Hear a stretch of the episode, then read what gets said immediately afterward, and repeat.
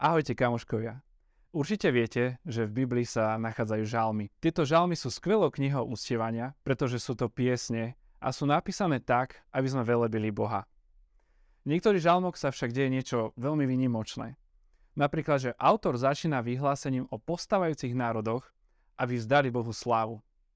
Vydáva rozhodnutie, že každý národ bude uctievať jediného právého Boha.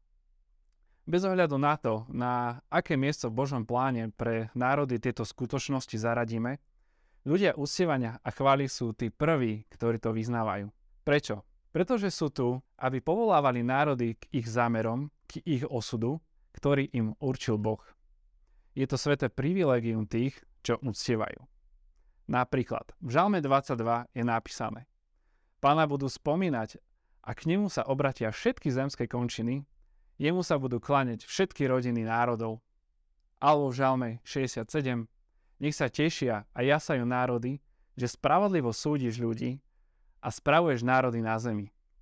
V knihách proroka Izajaša a Micheáša je proroctvo, ktoré hovorí o vrchu, na ktorom je Boží dom.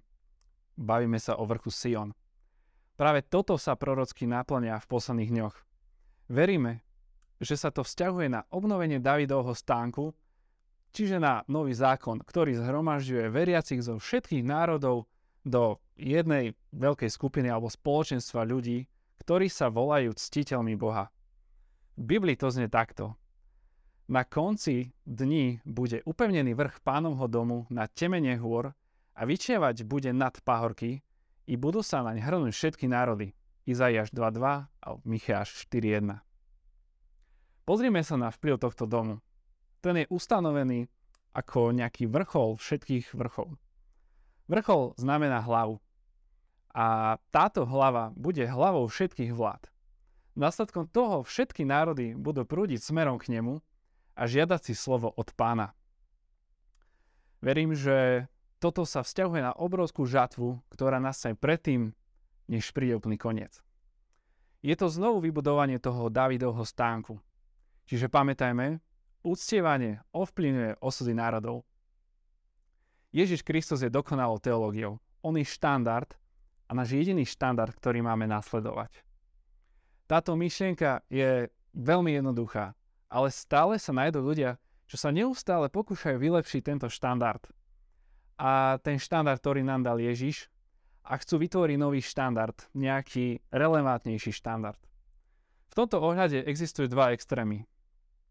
Jedným extrémom je starozákonný prorocký typ služby, ktorého pohľad na Boha a človeka je mm, primeraný danej dobe, ako sa žilo vtedy, ale nie tak úplne adekvátny k času, v ktorom žijeme teraz a dnes. Chýba v ňom jedna zásadná nejaká prísada alebo ingrediencia a to je Ježiš, ktorý je zmieriteľ. On naplnil tie nariadenia zákona a umožnil zmierenie sa s Bohom. A potom sú tu takí, čo berú obrovské ohľady na to, aby nikoho evaneliom neuza- neurazili.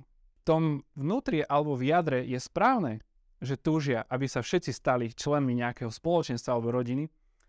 Avšak ak zriedime ten Ježišov odkaz a získame obrátených, ku komu sa teda obratili tí ľudia? Pokiaľ nepočuli to isté evanelium o zanechaní všetkého kvôli Ježišovi, tak koho odkaz vlastne počuli? Naozaj si myslíme, že ľudia, ktorí neboli ochotní odozdať všetko a zdať sa všetkého v Ježišov deň, budú o niečo viac obratení kvôli nám. V cirkvi sa už dve storočia vedie zápas týkajúci sa dvoch proti sebe stojacich víziev. Jedna je udržať nejaký ten štandard, ktorý nastolil Ježiš, ale bez toho, aby sme kráčali späť. Toľky by si tak veľmi prijali náboženstvo starého zákona, ale na druhej strane zároveň zostať relevantnými pre dnešnú kultúru. Táto výzva je pomerne náročná, pretože mnohí zanechávajú to ukotvenie v jednoduchom evaníliu, len aby sa stali modernými. Ježiš je však vždy moderný, aktuálny a relevantný. Viac než čokoľvek iné, čo sa vo svete deje. Otec, syn a duch svety nemajú vek. Oni sú relevantnosť sama o sebe. Jedna z najhlúpejších myšlienok, aká sa kedy dostala človeku do hlavy, je myšlienka, že Boh, ktorý je dnes, už nie je podstatný. Církev môže stratiť svoju relevantnosť. Alebo nikdy. Nikdy sa nestaneme relevantnými vďaka tomu, že budeme odrážať kultúru sveta okolo nás. Sme relevantní vtedy, keď sa staneme tými, po ktorých svet túži. Iba po niektorí z nás zoberú evanilium celé a celé do srdca a celého aj zvládnu. A to nie je úplne dobré. Ježiš je tužbou národov a aj my, ako jeho ľud, ho dobre reprezentujeme a jeho evanilium, ľudia objavia to, čo hľadajú, pretože budeme pre nich odrazom túžby ich srdc. My sme teda jeho telo tu na zemi. A jediný Ježiš, ktorého mnohí z nich uvidia. Musíme ho reprezentovať primerane. Ďakujem.